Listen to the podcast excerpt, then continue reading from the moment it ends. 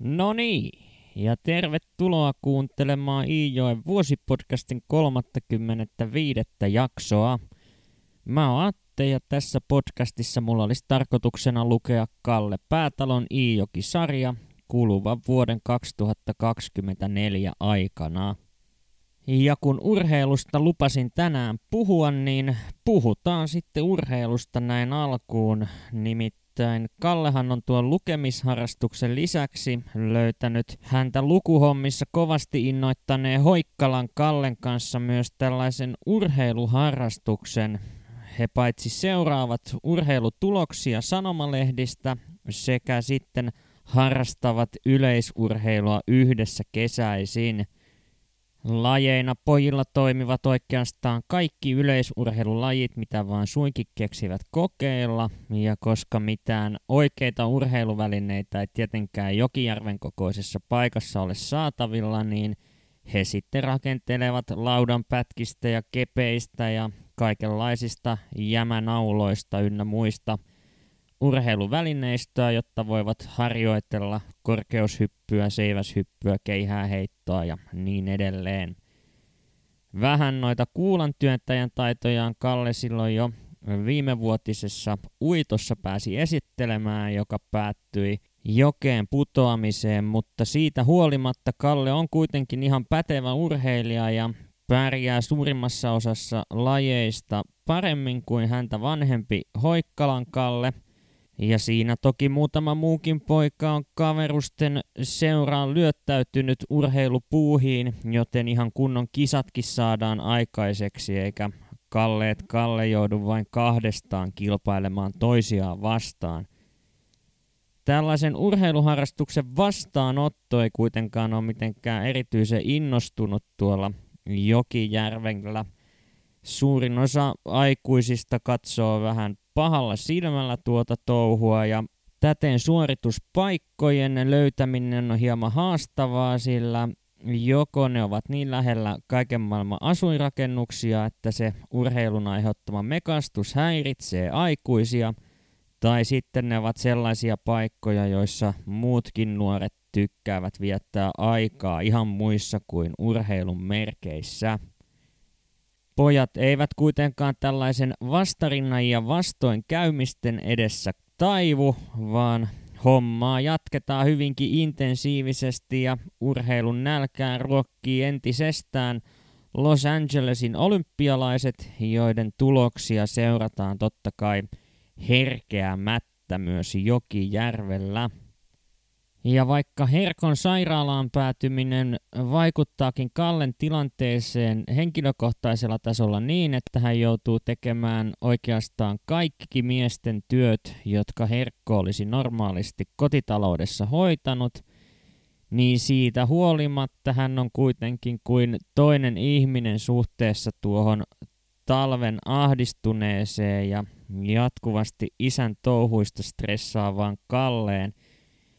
Joten onkin lukijana ilo huomata, että Kalle pitkästä aikaa vaikuttaa jopa nauttivan elämästään ja saa vapaasti temmeltää ja puuhata itseään kiinnostavien asioiden parissa silloin, kun ei joudu noita kotitöitä tekemään.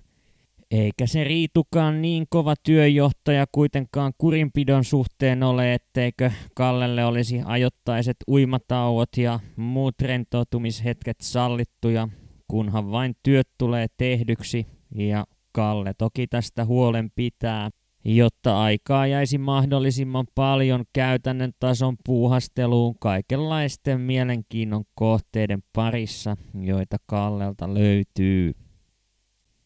Koska Kalle ei tietenkään ihan kaikkia aikuisten hommia osaa, niin hän joutuu välillä turvautumaan ulkopuoliseen apuun noissa miesten töissä.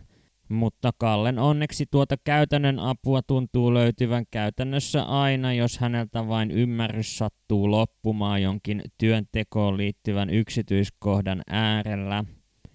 Ja esimerkkeinä tällaisesta tilanteesta nyt mainittakoon vaikkapa sahan terän teroittaminen, josta Kalle ei ymmärrä yhtään mitään ja hänen onnekseen Hiltujakki hyvin isällisin otteen Kallelle kädestä pitäen tämän touhun neuvoa ja jatkossa tuokin homma Kallelta luonnistuu ihan tosta noin vaan. Kun tuosta herkosta ei sitten tunnu kuuluvan niin yhtään mitään sieltä Oulun suunnalta, niin loppujen lopuksi Riitu lähtee herkkoa katsomaan itse ja jättää lapset keskenään asustelemaan Kallioniemeen, ja Kalle toki saa vanhimpana suurimman vastuun osakseen siitä, että homma toimii niin kuin pitääkin. Toki Kalle ei mikään kovin ankara kasvattaja ole nuoremmille sisarilleen tällaisen vastuun saadessaan, ja jonkin verran se menee kinasteluksi ja sekoiluksi tuo keskenään eläminen, mutta minkäänlaisia vakavempia ongelmia ei siinä Riitun muutaman päivän poissaolon aikana kuitenkaan pääse syntymään. Ja kun Riitu tuolta reissulta palaa, niin mitään kovin rohkaisevia uutisia isän paranemisen kannalta hänellä ei ole kerrottavana. Tunnelma oli ollut suorastaan jäätävä, ja asia, johon Herkko oli kaiken tarmonsa laittanut, oli Riitun syyttely siitä, että hänet oli tuonne sairaalaan väkisin passitettu. Kovin paljon enempää Riitu ei ollut myöskään saanut irti sairaalan lääkäreistä, jotka olivat olleet kovin vähäsanaisia ja ynseitä, kun Riitu oli koittanut kysellä, että onko tässä toivetta siitä, että Herkko vielä täysjärkisenä takaisin kotiin saataisiin. Ja nekin vähät asiat, mitä lääkärit olivat kertoneet, olivat Riitulta menneet ilmeisesti yli ymmärryksen, sillä oikein mitään tolkkua hän ei omien sanojensa mukaan ollut noista lääkäreiden puheista saanut. Riitun reissun antoisin osuus olikin täten ollut se, kun hän oli tavannut parin vuosikymmenen jälkeen oman siskonsa Vapun, jonka luona hän oli majoittunut tuon reissun ajan. Vaikka tästäkin kohtaamisesta oli jäänyt ikävä sivujuonne Riitun mieleen, sillä Vapun aviomies on kovinkin tympeä ja alkoholisoitunut kaveri, joka oli piutpaut välittänyt Riitun Vapulta saamasta luvasta ja ilmoittanut Riitulle, että suolalihan maistelu, joka keittolihaksi on tarkoitettu, on Riitulta kielletty. Ja täten Riitu oli sitten joutunut lähtemään pariskunnan luota nälkäisenä ja vähin äänin. Näissä tunnelmissa Jokijärvellä alkaa hiljalleen kesä vaihtumaan syksyksi, ja syksyhän on tunnetusti sadonkorjuun aikaa. Ja noita satoja ei isoimpien viljelysmaiden taloissa kyetty korjaamaan yksin, mikä tarkoittaa puolestaan sitä, että Kallellekin tulee töitä tarjolle. Ja töitähän Kalle totta kai tekee niin paljon kuin pystyy, koska pienikin lisätulo perheelle on elintärkeää tässä tilanteessa, jossa Herkko ei tule saamaan enää noita armopaloja, joita hän vielä talvella ja keväällä työmailla vieraillessaan sai vanhoilta työjohtajiltaan. Ja yksi tällainen työ, johon Kalle palkataan, on perunan nosto. Hän pääsee Romppas Kallen, eli K.A. Nevalan perunannostotyömaalle, ja kappas vaan, kun tuo työ tuntuukin Kallelta luonnistuvan erinomaisesti. Ja tästä seuraakin sellainen tilanne, että Kallesta tulee nuoruusvuosiensa ajaksi kysytty potun kaivaja tuolla Jokijärvellä. Toinen homma, johon Kalle pääsee mukaan apumieheksi, on tuollainen puunkaatohomma. Ja tässä pomona toimii Kallelle rakas Hiltujakki, joka eräänä päivänä tulee yllättäen Kallen Kallioniemestä hakemaan töihin. Ja kuunnellaanpa sitten tähän väliin katkelma Kunnan jauhojen sivuilta 498 ja 499, jossa Hiltujakki ja Kalle kaatavat yhteistuumin useamman puun. Varhain aamusella menin Kirvesvyönialaniemelle, josta lähdimme Jakin kanssa hiihtämään Kauhaperän suuntaan. Oli vielä pimeä, kun Jakki alkoi hakata vesennystä petäjän juureen, ja minä odotin vieressä justeeria käsissäni kannatellen. Toivo lähti antamaan reille, tekemään kuormaa hevosmiehelle, joka kuului ajavan kulkuset moikaen metsään. Hakattuaan kaatopykälän, joka määrää puun kaatumissuunnan, Jakki tarttui justeerin toiseen päähän. No niin, kassu, pannaanpa pirra puun juureen ja ruvetaan hyrskyttelemään. Ootko sinä ennen ollut piran päässä? Oon isän ja Arvin kanssa kaatanut joitain puita omassa metässä. No silloin sinä oot jo aakkosilla. Isäsi ei oo kyllä mikään hyvä pirrakaveri, niin hyvä työmies kuin muuten onhi. Niitä on, kassu, harvassa ensirivin pirramiehiä. No, kokkeillaan. Kun haet kovasti painaa ja silti pidät aina hammastuksen raon pohjassa. Kumarruimme kumpikin omalle puolellemme petäjän tyveä. Minua jännitti. Pelkäsin, ettei minusta olisikaan sitä apua, jota Jakki ja Toivo tarvitsivat. Jo ennen kuin olimme sahanneet rungon puoliväliin, pelkoni katosi. Sahaaminen oli niin helppoa, että ihmettelin. Jakin kanssa sahatessa justeeri ei pitänyt keikkuvaa liikettä eikä hammastus tarttunut välillä lujemmin, välillä löysemmin sahausraon pohjaan niin kuin oli tapahtunut isän kanssa sahatessani. Selkääni ei kerinyt ruveta vielä väsyttämään, kun petäjä alkoi hojeltua ja sain löysätä sahan Jakin hallintaan. Väpsähdin Jakin äänen mahtia, kun tämä petäjän vielä kallistuessa äyhki. Perkele! Nyt meni väärää miestä neuvomaan, miten pirralla kaavetaan. Sinähän oot niin hyvä kaatokaveri, että tämä homma rupeaa meiltä käymään kuin luomisen työ. Sydämeni pampahteli mielihyvää ja päätin sahata seuraavan puun vielä paremmin. Sanoin, isä minua moitti, että en osaa sahata ja on raskaskätinen. Niin kuin Herkko itse on raskaskätinen, Jakkia lähti. Minähän jo äsken sanon, että niin mahoton kuin isäsi on työmiehenä, se on huono kaatokaveri. Ei Herkolla ole niin kovin raskaat kintaat pirran päässä, mutta keikuttaa sahaan niin hankalasti. Pylläyttelimme puita, että metsä ryskyi. Itsekin tunsin, ettei Jakki ollut kehunut vain minua höystääkseen, vaan meiltä tosiaan kävi kaataminen. Päivä alkoi valjeta, kun Toivo palasi kuormaa tekemästä.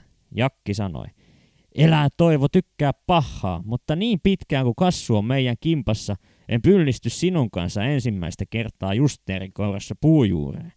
On perkele tuo kassu niin ensiluokkainen kaatokaveri, että minun kohdalle ei ole sattunut muita yhtä hyviä kuin ei-kalastaja. Sillä on keveät kintaat pirran päässä ja kun on muuten niin vankka ja parraillaan oleva mies. Minua alkoi hävettää, sillä Jakin kehuilla ei ollut tavan mukaan äärtä eikä laitaa. Lamminiemen Toivo, parhainta miehuuttaan elävä ja ensirvin metsätyömiehen kirjoissa kulkeva tekokyläläisemme naurahteli ja sanoi, mitä minä tosiasiassa nokkaani ottaisin. Itekin tiiä, että en ole häävi kaatokaveri. Se on kai syntymälahja, jos saapi kevyet pirrankintaat. Ei siihen opettelemalla näy oppivat. Kassun ei tarvitse opetella. Veähän Toivo henkeä sen aikaa, kun me koulupojan kanssa pyyhkästään petäjä körmylleen. Tällaista oli puunkaato Hiltujakin ja Kallen toimesta, eli ilmeisen hyvin tuntui onnistuvan. Mutta vaikka Kallella tällaisia yksittäisiä keikkaluontoisia pieniä työrupeamia onkin, niin ne eivät vielä riitä kattamaan perheen menoja. Ja jouluun tultaessa ollaan siinä tilanteessa, että kaikki kesän ohrasadosta jauhatetut jauhot on nyt syöty, eikä rahaa ole sen vertaa, että lisää jauhoja pystyttäisiin ostamaan, joten nyt sitten kirjan nimikin saa viimein selityksensä, sillä Päätalojen perhe joutuu hakemaan kunnalta tällaisen lappusen, joka nykyajassa käytännössä olisi siis maksusitoumus, joka oikeuttaa sitten piirimiehen luvalla hakemaan romppasesta maksutta jauhosäkin. Ja kovillehan tämä kunnan eläteksi joutuminen ottaa, sillä vaikka ihmisiä ei enää nälkään päästettykään kuolemaan, niin eipä kovin hyvällä katsottu, että perhe ei omillaan tule toimeen. Ja Kalle vaatiikin, että tuo jauhosäkki haetaan romppasesta silloin, kun siellä ei ole ketään hakemassa posteja, jotta tieto tästä kunnan jauhoille joutumisesta ei heti lähtisi leviämään kulovalkean tavoin. Näistä taloudellisista huolista huolimatta Kallella henkilökohtaisessa elämässä taitaa mennä kuitenkin paremmin kuin pitkään aikaan. Ensinnäkin tuolta koulusta ovat useimmat kovikset, jotka ovat tuota kiusaustoimintaa harrastaneet, siirtyneet jo elämässään eteenpäin ja täten Kallea ei enää sen suuremmin koulussa kiusata, sillä onhan hän nyt itse yksi koulun vanhimmista oppilaista eikä nuoremmista ole sitten hänelle haastajaksi, vaikka Kalle syvällä sisimmässään tietää, että jos joku erehtyisi häntä kiusaamaan, niin ei hänellä olisi sitten rahkeita itseään puolustaa, vaan itkuksihan se todennäköisesti menisi. Tämän lisäksi Kallen opiskelutuloksetkin ovat lähteneet huimaan nousuun, sillä ensimmäistä kertaa kouluurallaan Kalle kokee pystyvänsä keskittymään tuohon opiskeluun. Tähän astihan hän on lähinnä tuijotellut ikkunasta ja huolinut milloin korttivelkojensa takia ja milloin sitten isänsä vuoksi, mutta nyt Kallen mielen päällä ei ole oikein mitään, mikä painaisi opiskelutuloksia alaspäin ja eipä siinä voi muuta Kalle sitten tehdä, kun nostaa joulutodistukseen keskiarvoaan yli numerolla. Ja vielä suurempaankin nousuun Kallen mielestä olisi ollut rahkeita, joten hän päättää jatkaa samaa menoa myös kevätlukukaudella. Heikoin aine tuossa Kallen joulutodistuksessa oli ehkä vähän yllättäenkin, jos tätä hänen tulevaa ammattiaan miettii, niin äidinkieli. Sillä lukemisharrastuksestaan huolimatta Kalle ei ole kuitenkaan koskaan vaivautunut miettimään sitä, että millä tavoin noita kirjoja oikein kirjoitetaan, minkälainen teksti on toimivaa ja mikä siitä tekstistä tekee toimivaa. Ja toki sitten vielä tähän äidinkielen arvosanaan suhteutettuna se tärkein kysymys lienee, että miten Kalle voisi itse toisintaa tätä lukemaansa omassa kirjoittamisessaan. Tämä kaikki kuitenkin muuttuu, kun Kalle eräänä päivänä ymmärtää, että jos hän onnistuisi kirjoittamaan oikein hyvän ainekirjoituksen tuolla äidinkielen tunnilla, niin opettaja voisi lukea sen kirjoituksen ääneen ja hän voisi saada tästä mainetta ja kunniaa osakseen muiden opiskelijoiden keskuudessa. Joten Kalle päättääkin, että seuraavan kerran kun sieltä pamahtaa häntä itseään miellyttävä aihe, niin hän kirjoittaa sellaisen kirjoitelman, jota ei kuunaan ole opettaja nähnyt vielä Kallen kynästä lähtevän.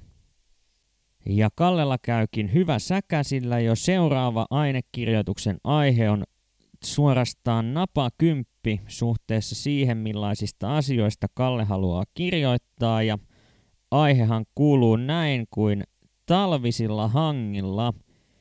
Ja kun Kalle tämän aiheen kuulee, niin hän tietää tasan tarkkaan, mitä hän kirjoittaa. Eikä siinä Kalle sen suuremmin asiaa ajattele, vaan antaa tulla vaan luomisvimmansa voimissa. Ja kun sitten palautuksen aika koittaa, niin opettaja toteaa heti, että nyt on Päätalon Kalle onnistunut poikkeuksellisen hyvin, etenkin suhteessa aiempaan kirjoitusmenestykseen. Ja opettaja sitten lukeekin tämän Kallen aineen siellä koko luokalle ääneen. Mutta tämä Kallen teksti ei sitten jostain syystä kuitenkaan saa ihan sellaista vastaanottoa kuin mitä hän oli odottanut muilta opiskelijakavereiltaan ja syy selviää tälle melko pian, kun välitunnilla alkavat kaverit sitten naljailemaan, että Kallehan on varastanut tämän tekstinsä suoraan tällaisesta Jäämeren sankari-nimisestä romaanista. Ja vaikka Kalle siinä vähän koittaa kierrellä ja kaarella aiheen ympärillä väittäen, että ehkä jotain pientä inspiraatiota hän on saanut, niin eiväthän kaverit, jotka tämän romaanin ovat itsekin lukeneet tätä Kallen selitystä niele, mutta sen verran solidaarisia he ovat Kallea kohtaan, että eivät Kallen plagiaatista opettajalle lavertele.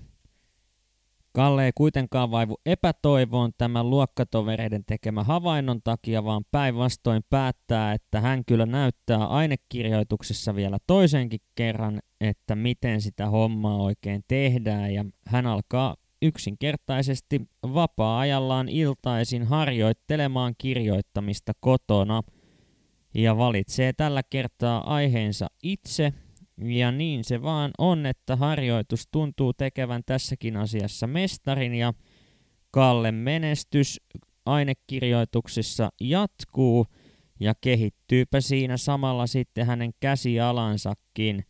Ja niin pitkälle tämä touhu menee, että opettaja sanoo jo ääneen, että Kallesta taitaa tulla aivan kirjailija.